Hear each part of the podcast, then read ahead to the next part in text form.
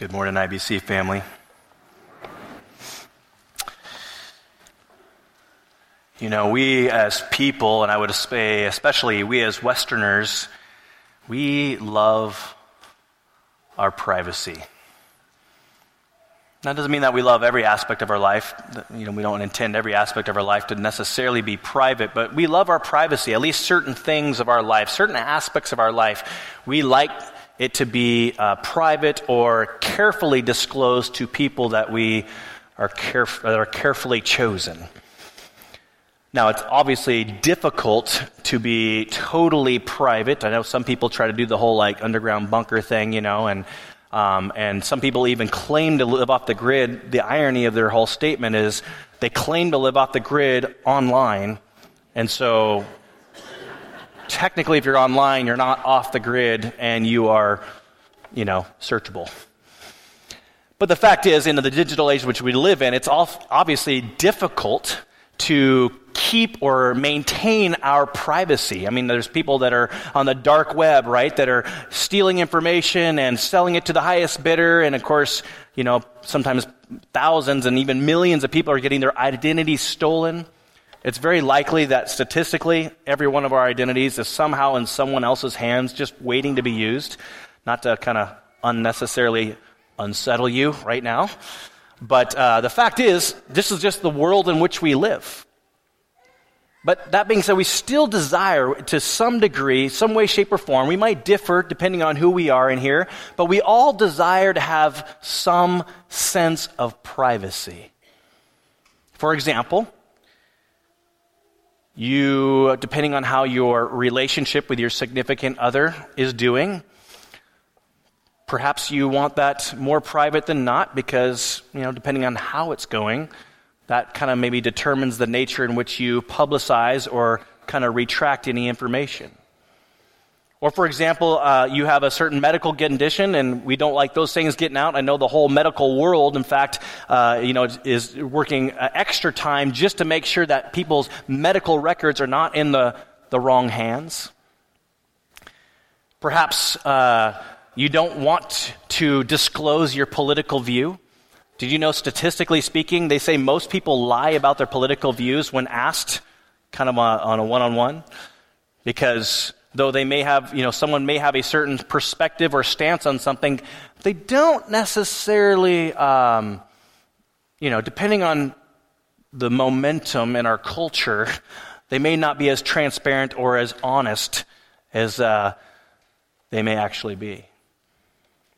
Obviously, finances are something that we kind of keep to a, a minimum. We don't like just tell the world, unless you feel like you have a lot and you want everybody to know. And you're like, wow, look how much money I have. Isn't this amazing?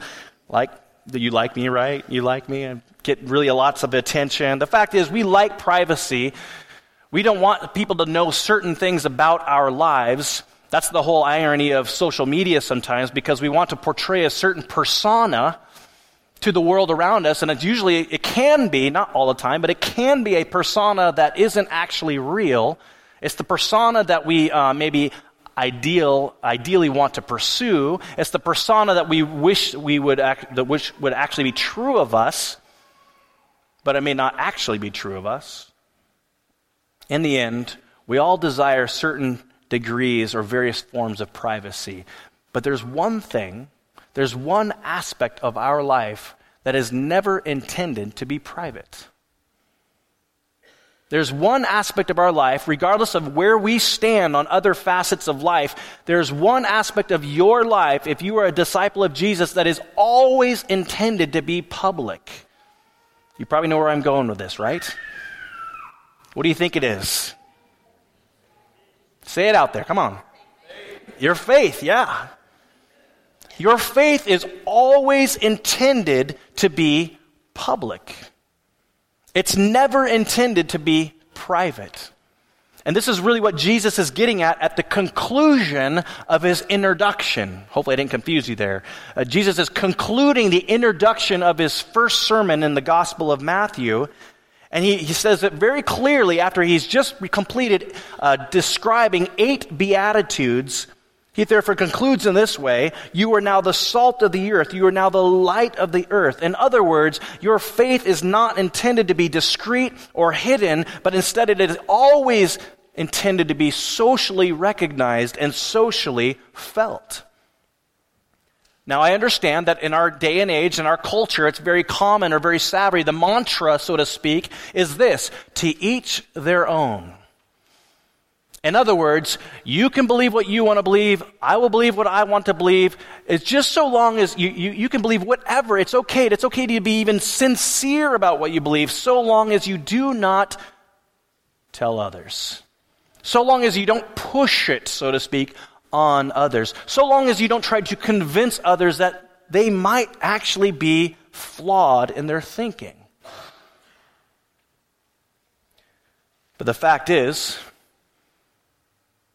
if you, as a disciple of Jesus, were to effectively embody the eight Beatitudes in verses 3 through 12, it will inevitably attract attention.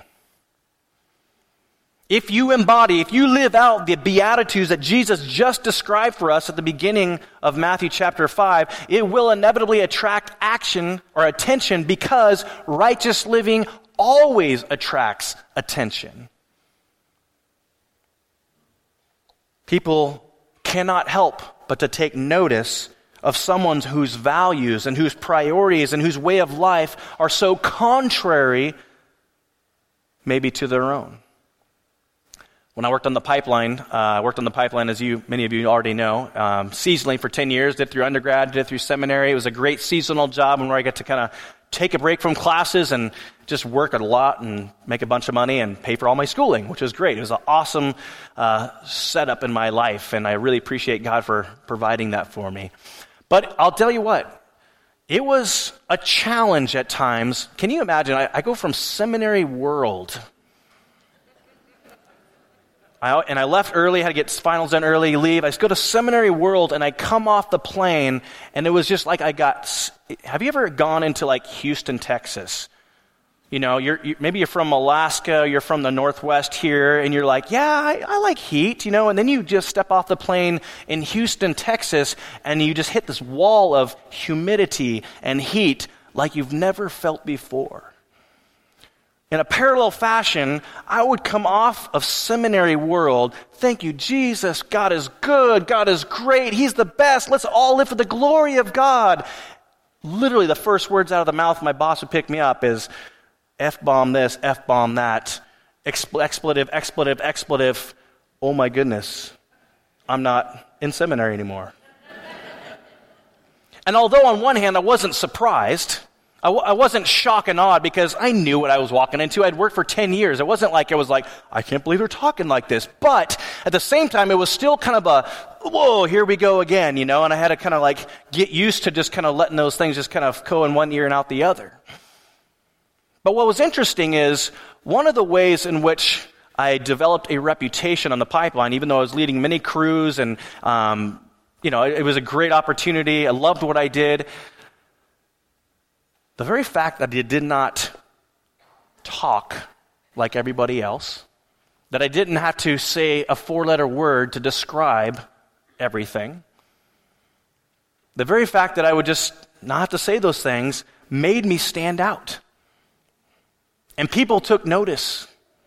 Not because I asked them, like, hey, did you notice I was not swearing?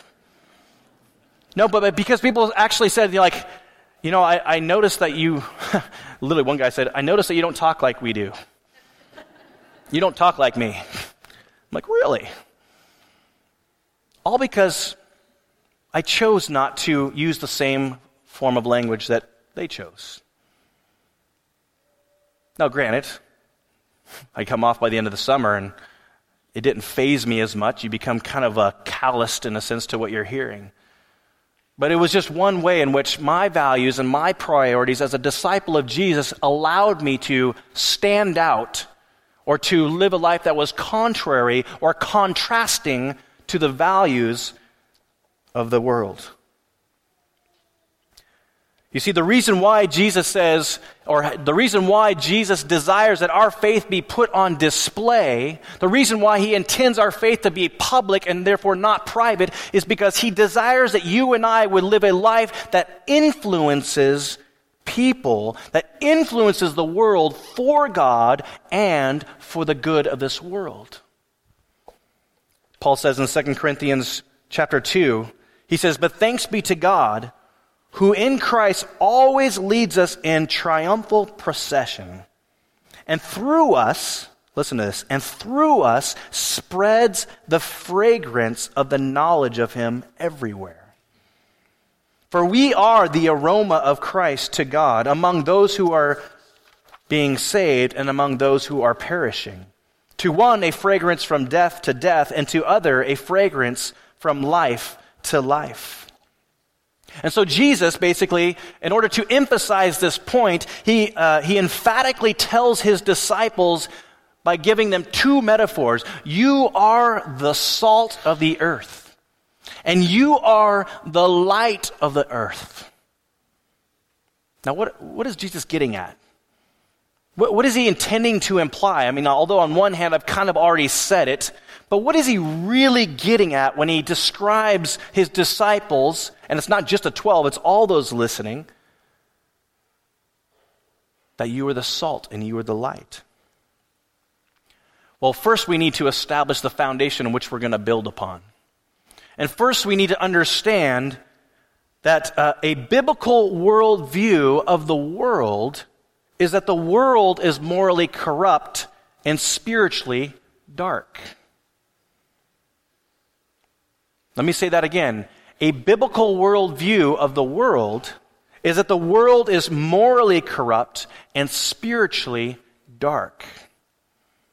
Listen to what Paul says in 2 Timothy chapter 3. He says to his protege Timothy, he says, Understand this, Timothy, that in the last days there will come times of difficulty. For people will be lovers of self, lovers of money, proud, arrogant, abusive, disobedient to their parents, ungrateful, unholy, heartless, unappeasable, slanderous, without self control, brutal, not loving good, treacherous, reckless, swollen with conceit, lovers of pleasure rather than lovers of God, having the appearance of godliness but denying its power. Whew! I think that includes everybody or everything. Paul says, avoid such people. The point that Paul's getting at, the point that we need to establish first and foremost, is that the world, the biblical understanding of the world, is that the world is morally corrupt and therefore also spiritually dark. In other words, the world is not getting better, it's getting worse. I know some people, and I know the idea is that if we can just make the world a better place, and I'm not opposed to the idea, trust me. I want the world to be a better place. I hope you want the world to be a better place. I pray that you pray that the world would be a better place, but we must have a biblical understanding of what the Bible teaches, and that is this that things are going to go from bad to worse. And if you don't believe me, just read the second half or the second two thirds of Daniel, Ezekiel, and also the entire book of Revelation. It will tell you what to anticipate. Even as Paul will later say in 2 Timothy 3, he says, people will go, uh, evil people and impostors will go from bad to worse, deceiving and being deceived. Now, the irony is that you and I are under this kind of like living in a reality in which we are experiencing the most advanced technology and the most advanced medical technology and probably the most advanced education and uh, the most basically advanced everything. I mean, we have these like extremely powerful computers in our pockets. Hopefully, they're in vibrate right now. And we can do any number of things right at the tap of our thumb. So, on one hand, we are well advanced in so many different ways. But that does not mean that our nature has somehow rebounded. That somehow we've put enough laws in place to keep people in a morally God honoring center direction.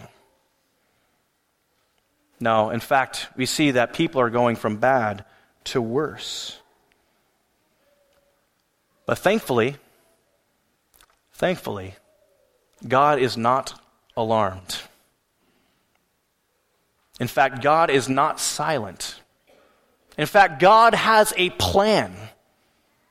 And so what we see is that God's response to the corruption in this world and, and the wickedness in this world is the cross of Jesus and the influence of his disciples.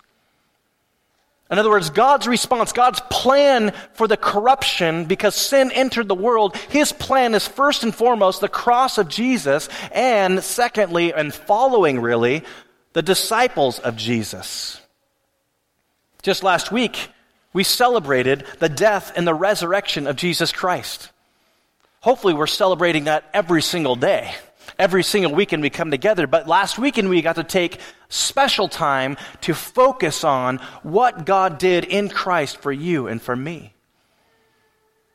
What we must understand as disciples of Jesus is this the cross of Jesus is the climax of human history. The cross, the death, the burial, and the resurrection of Jesus is literally the climax of human history. It is, it is the most significant event that has ever happened and that ever will happen until the return of Christ. 4,000 years leading up, promised, uh, already promised in Genesis chapter 3, finally fulfilled 4,000 years later at the coming of the Son of Man, Jesus himself. And now, 2,000 years from that point, we are looking back in hindsight so that we might better and more effectively look ahead in anticipation of how God is going to redeem and culminate his redemptive plan. It all begins with the cross, the death, burial, and the resurrection of Jesus. But secondly, it also, God's plan or response to the wickedness in this world is the influences, influence of Jesus' disciples. In other words, what Jesus began continues through you and me. You are the salt of the earth. You are the light of the world. When Jesus says you, he's referring to all disciples of Jesus. To kind of flip the coin around so we have crystal clear understanding, Jesus is not saying that some people are disciples, some disciples of Jesus are salt and some disciples are not salt. That's not what Jesus is saying. He's saying that if you are a disciple of Jesus, then you are salt and you are light. And he's also not saying that you are becoming salt and light. He's not saying he wishes that you would one day become salt and light. He is establishing matter of factly, emphatically, with a big exclamation mark, you are salt. You are light. In fact, I love the definite article he uses. He doesn't say you are one of many kinds of salt, like we have today. He's not saying you are one of many kinds of light. He's, he is saying you are the salt definite article, not, which basically means that just because you may have a philanthropic approach to life, just because you may care about social justice and social needs, that does not mean you are salt and light. It does not mean that you are, in fact, doing anything for the kingdom of God. Jesus makes it very clear that you are the salt you are the light of the world. So God's response is basically this.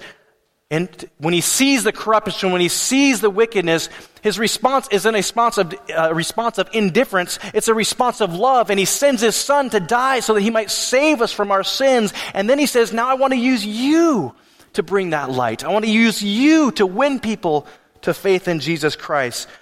That's why Jesus says in John 17, when he prays to his heavenly Father, he asks, I do not ask that you take them out of the world, but that you keep them from the evil one. As you have sent me into the world, so I have sent them into the world. Here's the deal, IBC family. The hope of this world is that you and I will live as we are called. The hope of the world is that you and I will live our lives in such a way that is consistent with the salvation that we have already received. To live our lives in such a way that we bring the light of Jesus to a dark and to a dying world. Now, how exactly do we do that? We might have our own ideas. We might already be doing that in some way, shape, or form, but how does Jesus say to do it in our text here this morning? First of all, he establishes this. He says, We influence, we bring hope by our presence. We influence the world by our presence. This is what Jesus refers to when he says, You are the salt of the earth. Now, obviously, we're not going to go into Salt 101 here and understand all the different things about salt. And we're not going to open up, I'm not going to open up my, one of my chemistry books and talk about sodium and chloride here and how they are chemically, you know, attached to one another through different electrons. But we do understand that both in our day today as well as in the days of Jesus, salt had many, many, many uses. It was a very valuable commodity. In fact, we see that salt was oftentimes used as another form of barter or, or monetary unit. If you didn't have gold, if you didn't have silver, you could use salt because it was that valuable. We see that salt uh, also was used for wound care. In, in other words, when you had some kind of wound, you would actually preserve or keep the germs out by rubbing salt into it. We see that salt enhances flavor. If you look at any of the back of the box or any kind of like nutrition label, there's always salt. I love salt. Have you ever had fries without salt? Have you ever had chips without salt? I only eat chips for the salt. Forget the, I like the crunch, but the salt is where it's at. Probably too much so. When we, go, when we went swimming in Alaska, the ice would melt and it was time to go swimming. Basically, there's a, there's a hole in the ice. It's time to go swimming. I know. I was very confused as a young child. I think that's pretty normal, right? But the fact is, here's what we would bring to the lake when we go swimming. You bring your towels, you bring your shorts. Hopefully, you remembered those. Uh, you bring your flip flops, maybe. You bring your goggles, perhaps, because you'd spend literally all day on the water. And you brought a container of salt. You know why? Because in Alaska waters, sometimes there's leeches. Ooh, I know. Leeches. They attach onto you. And here's the thing about leech this is leechology 101. You don't pull a leech off your leg if it's already attached, stuck in your blood. That's not good. What you do is you pour salt on it, and it gladly retracts its prongs off your skin and tries to escape because it's shriveling up. I mean, if you have, we have slugs here in the Northwest in Washington, so you just put salt right on them, it works wonders. Kids, this is your science experiment. Find the next slug, put some salt on it, see what happens. And I'm sorry, PETA, for listening to this. The fact is, salt had many, many, many uses. In fact, I read this statistic, and I haven't verified if it's true, but it was in one of the commentaries I read. It said there are more wars fought over salt than gold. More wars fought over salt than gold. Point being, salt was very valuable, it was very important. But I say all that because that's not what Jesus is getting at. You see, what what Jesus is seeking to emphasize here when he says, You are the salt, he's actually referring to the preservation qualities of salt, which is another, probably the, the most important aspect of salt. You see, historically speaking, in the pre freezer, pre refrigeration days, before they were kind of harvesting ice, even in that matter, they would rub salt in food, especially in meat, so that it would cure it, but also it would preserve it, or at least slow the process of decay. That's what salt does. It slows decay. It doesn't stop decay, but it dramatically slows the process in which food goes bad or spoils so that you, have, you can have food in your winter months. And what I believe Jesus is emphasizing here because we understand or have a biblical worldview of the world, that the world is corrupt, that it is dark, that it is going from bad to worse. What Jesus is saying that when he says, you are the salt of the earth, he's not just, just implying, though he probably is in part, he's not just saying that, hey, you know what, be flavorful, be attractive. Yes, that's true. But I believe, primarily speaking, what he's emphasizing is your presence matters. You are the salt. The very fact that you live and that you are a disciple of Jesus, that you are carrying around Jesus with you everywhere you go, you, by your very presence, are slowing the decay of this world. You are slowing the progress of wickedness. If we were to understand it in this way, think about it like this if all the believers disappeared on the face of this earth, how quickly do you think things would go from bad to worse? I think very quickly. But the very fact that you are here, the very fact that you are present, the very fact that you are a spokesperson, a witness for Jesus, means by your presence, you are in part slowing the decaying process and wickedness of this world. In the most practical ways, what this means is that you, being a disciple of Jesus, ought to have a radical influence on how you live. In other words, you ought to be noticeably distinct from the world. What you listen to, what you watch, what you wear, how you talk to others, how you spend your money. All these things are influenced because you are a disciple of Jesus. I'm not talking about legalism here. I'm not talking about, oh, the do's and don'ts of Christianity. Here we go again. Do this and God loves you. Don't do this. God doesn't love you as much. No, that's not true. That's not even biblical. Legalism is this it's doing the right thing for the wrong reasons. Legalism is doing the right thing or being obedient, but motivated out of a belief that God loves me more if I do them. But righteous living, godly living, is doing the right thing because you've already received the acceptance of God, because God already loves you, and therefore, in turn, you're doing because you love God. The right kind of obedience, and we'll get, this, get to this in Matthew 6, the right kind of obedience is being obedient because you love God, not because you have to obey God. Because of your presence, because of your saltiness, your sphere of influence ought to be better because you were there. As I reflected on it this, this past week, even some of the context in which I find myself, I came up with these statements people should be able to conclude that your neighborhood is better because you live there. People should be able to conclude that your place of work is more enjoyable because you work there. People should be able to conclude that someone's dinner was more enjoyable because you served them. People should conclude that they are more encouraged in life because they interacted with you. It sort of raises some questions, however. For example, what, what if I'm not living a life that is noticeably distinct from the world? What, what if I'm not living a life where, what if my values and choices and priorities are really no different than the world in which I live? What if my, pre- pre- uh, my presence makes no spiritual difference at all? What does that say about my saltiness? Let me illustrate it this way.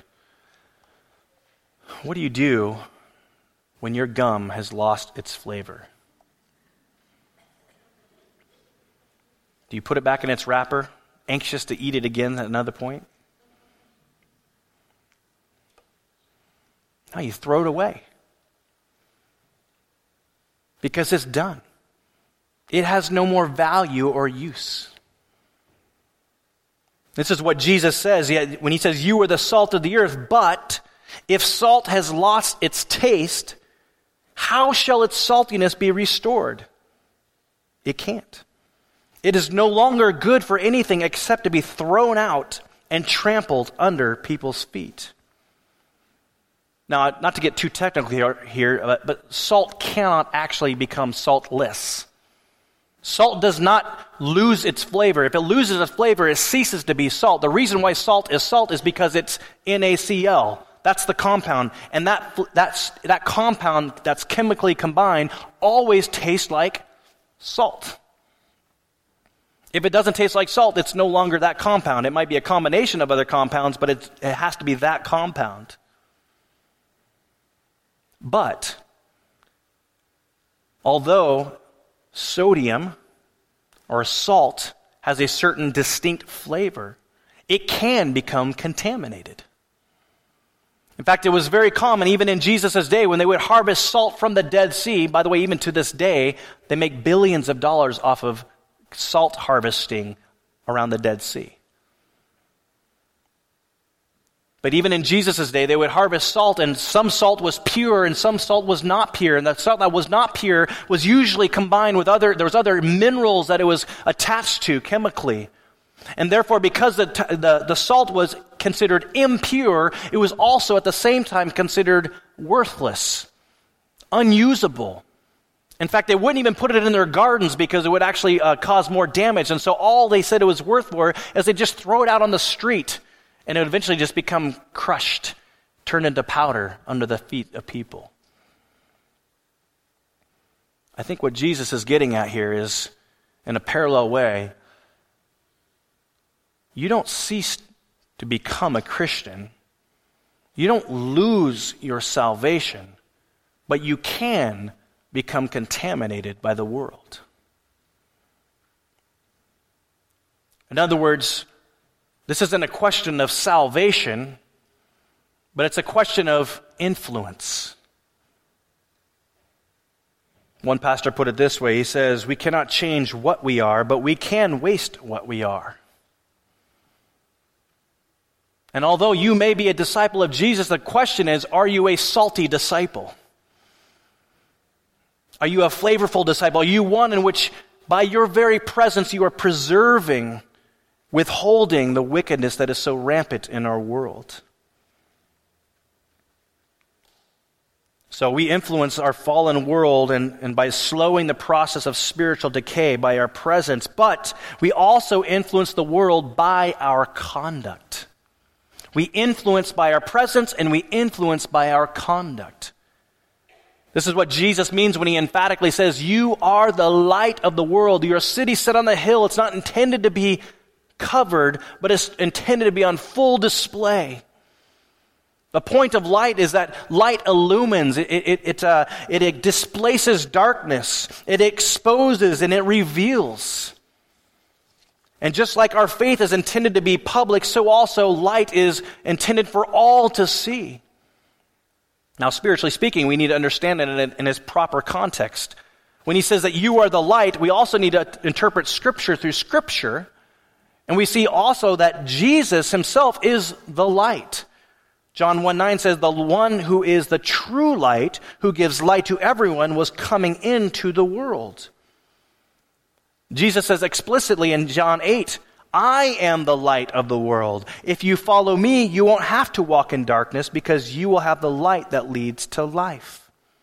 John 9, 5, while I am here in the world, I am the light of the world. So, in other words, when we look at Scripture, we understand that Jesus is the light. You are not the light, Jesus is the light. But that being said, we are a reflection of that light. Just as Jesus began his ministry 2,000 years ago, and as it continues through us today, though Jesus is the true light and the source of light, we are a reflection of that light. You might have heard the illustration before, but just as the moon reflects the sun, so you also reflect the sun.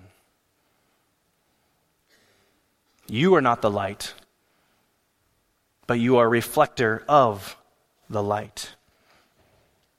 Your presence not only slows moral decline wherever you're at, but it also, by your conduct, your light is a reflection of Jesus. That reflection has really kind of, well, probably multiple implications, but there are two implications I'm going to describe here for us this morning.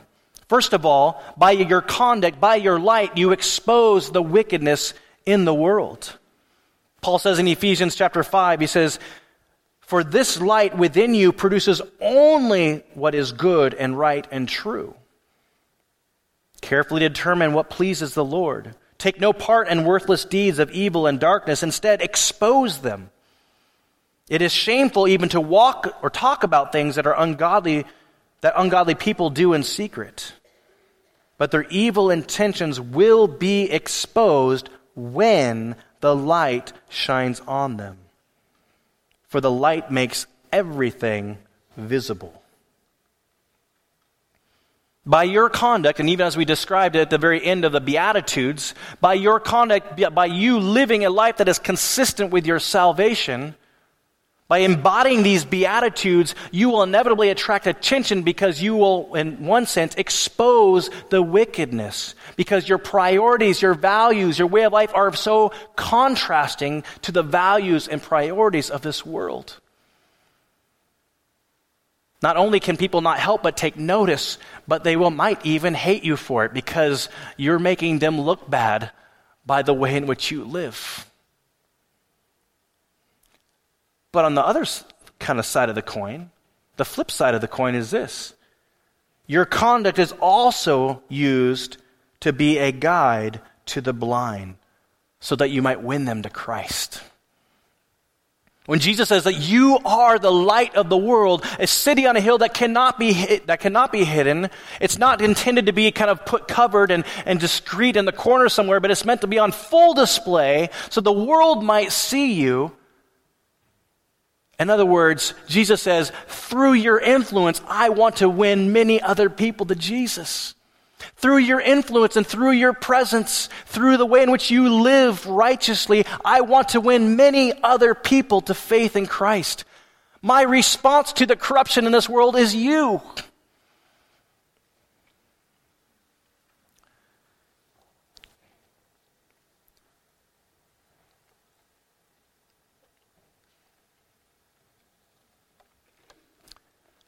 You've heard it said before this way the darker the light, or the, dark, the, the darker the environment, the brighter the light. It doesn't take much light to be noticed. Have you ever flown around in a commercial jet at night? You can tell where the, the cities are, you know, from a 30,000 foot perspective. And then sometimes you kind of go into parts of the country where it's just black and you can't see a thing. And you can only imagine the vantage point of the pilot when he's coming into a runway. And usually, most runways are not right in the heart of a city, but they're outside on the outskirts of the city. And can you imagine? Have you ever seen a runway not lit up? It'd be a disaster. But what allows people to land safely in these jets is the fact that the runway, even though it may be very dark, it's still lit up. It doesn't take much light to guide people to safety. And God says, You are the light of the world. He says, My plan is that you would be a continuation of what I've already begun. And, for the pur- and the purpose is this so that people may see your good works and give glory to your Father who is in heaven. Once again, it's all about the glory of God. Everything God does is for the glory of His name. It's why our vision even says we do all things for the glorify the glory of God. We want to glorify God in all things and learn to, to delight in Him in everything. That's why Paul says in 1 Corinthians 10:31, whatever you eat, whatever you drink, whatever you do, do all to the glory of God. God is glorified when you shine brightly.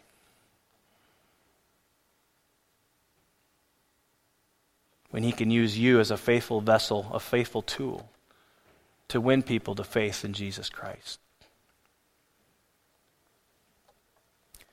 There's a story of a young Scottish girl who, when she was converted to faith in Jesus, had a pretty dramatic effect in her context. This girl, Helen, who, um, when she became a Christian, she was so zealous for the Lord that everybody she talked to, she got into a spiritual conversation. And she was so excited about Jesus that she's like, I need to go to places where they have not yet heard, where they have a difficult time hearing. And so at that time, she was going to go to Russia. She learned the Russian language. She was zealous to go. Missionaries going, man, God is going to do so much through her.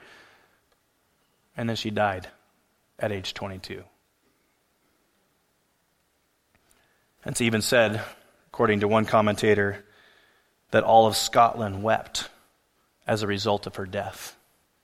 Only 22 years old.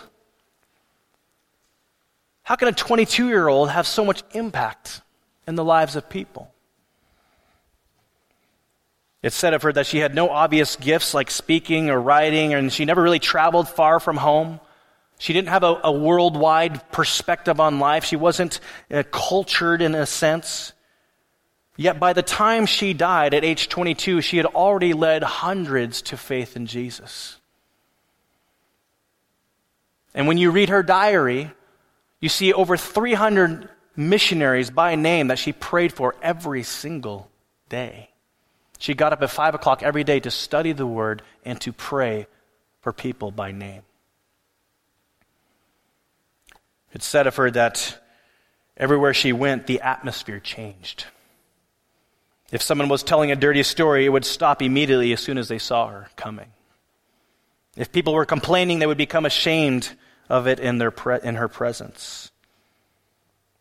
Even an acquaintance of, her, acquaintance of her said that when she was at Glasgow University, she was like the fragrance of Christ. Everywhere she went, she influenced the atmosphere that she walked into. Let me ask you this, IBC family.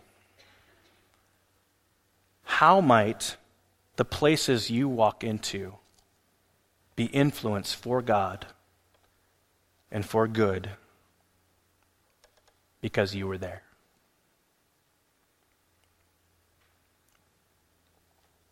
How might the people you meet be influenced for God and for good because they met you?